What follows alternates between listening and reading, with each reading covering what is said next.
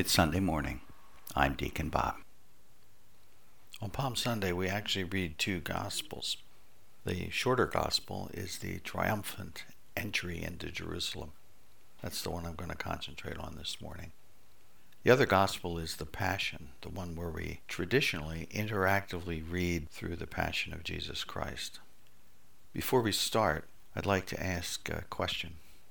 What are you thankful for? I think it's important, especially in uncertain times, to ask that question. It helps us to put things in perspective. We have a tendency sometimes to just focus on the negative, to look at what's wrong with the world. But there's a lot right with the world. And there's a lot right with the world because Jesus Christ is the Lord. Jesus is the King of Kings. We're going to see that on display in the gospel this morning. So, what are you thankful for? Take a minute and think about it.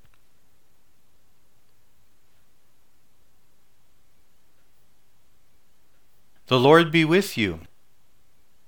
A reading from the Holy Gospel according to Matthew. When Jesus and the disciples drew near Jerusalem and came to Bethphage on the Mount of Olives, Jesus sent two disciples, saying to them, Go into the village opposite you, and immediately you will find an ass tethered, and a colt with her. Untie them, and bring them here to me. And if anyone should say anything to you, reply, the master has need of them. Then he will send them at once. This happened so that what had been spoken through the prophet might be fulfilled. Say to daughter Zion, Behold, your king comes to you, meek and riding on an ass, and on a colt, the foal of a beast of burden. The disciples went and did as Jesus had ordered them. They brought the ass and the colt, and laid their cloaks over them, and he sat upon them. The very large crowd spread their cloaks on the road, while others cut branches from the trees and strewed them on the road.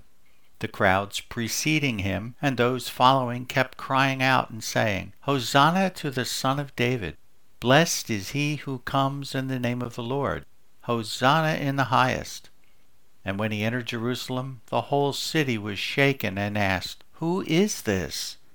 And the crowds replied, this is Jesus the prophet from Nazareth in Galilee. The Gospel of the Lord. When I listen to this gospel, two things strike me. First, isn't this kind of unusual behavior for Jesus? It's like he's putting on airs. It's you know, he's he's making a big deal of himself, riding on this donkey with palms and the crowd cheering. It's almost like uh, out of character for him. There must be something very unusual going on in this. The second thing that I'm reminded of is just how quickly public opinion can change. Things are going to be much, much more bleak in a couple of days. Let's take the first one. This unusual behavior is the result of a prophecy by the prophet Zechariah. We can find that prophecy in chapter 9, verse 9, where it says, Exalt greatly, O daughter Zion. Shout for joy, O daughter Jerusalem. Behold, your king is coming to you. A just Savior is he, humble and riding on a donkey, on a colt, the foal of a donkey. We should also remember there were many prophecies of the coming Messiah. One in particular from Daniel dated the prophecy as 490 years, which brings it to a, a, point just before the time of Jesus. The Jews were waiting for the Messiah to come. They knew that the Messiah was going to be coming soon. That's what their prophecies told them. So, Jesus, in order to fulfill these prophecies, does something that's very unusual for his character. He gets this donkey and he rides it into town amid the thundering crowds, the, uh, the accolades of the people. But how quickly that changes. How quickly. I can't help but think of how things are changing very quickly for us with the self imposed uh, restrictions, uh, staying home, uh, you know, six feet social distance, wearing masks now all those kinds of things that would have seemed impossible just a, you know a month ago or or weeks ago. And we are uh, we're dealing with this change, and there's no end in sight. But what would God have to say about that? If we look back at, at the life of Jesus and see this this change, this everything is going great moment of Jesus, and then within less than a week, Jesus is going to be crucified. He's going to be hung on a cross. He's going to be killed. He's going to be whipped and scourged. And this brutal death. And he will be resurrected. We have to look at the whole picture. The life, death, resurrection of Jesus is all one whole act of God. We're all dealing with change. We're all dealing with uh, a turn of events that looks very negative. The answer, the answer for us is the same as the answer for Jesus.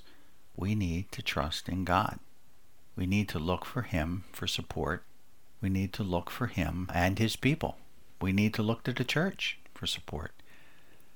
It's very unfortunate that we are unable to have mass now. And I, I hear people all the time talking about how, how that's difficult as we are deprived from participating in Mass in our usual fashion, we can certainly participate online. We can watch live stream Masses.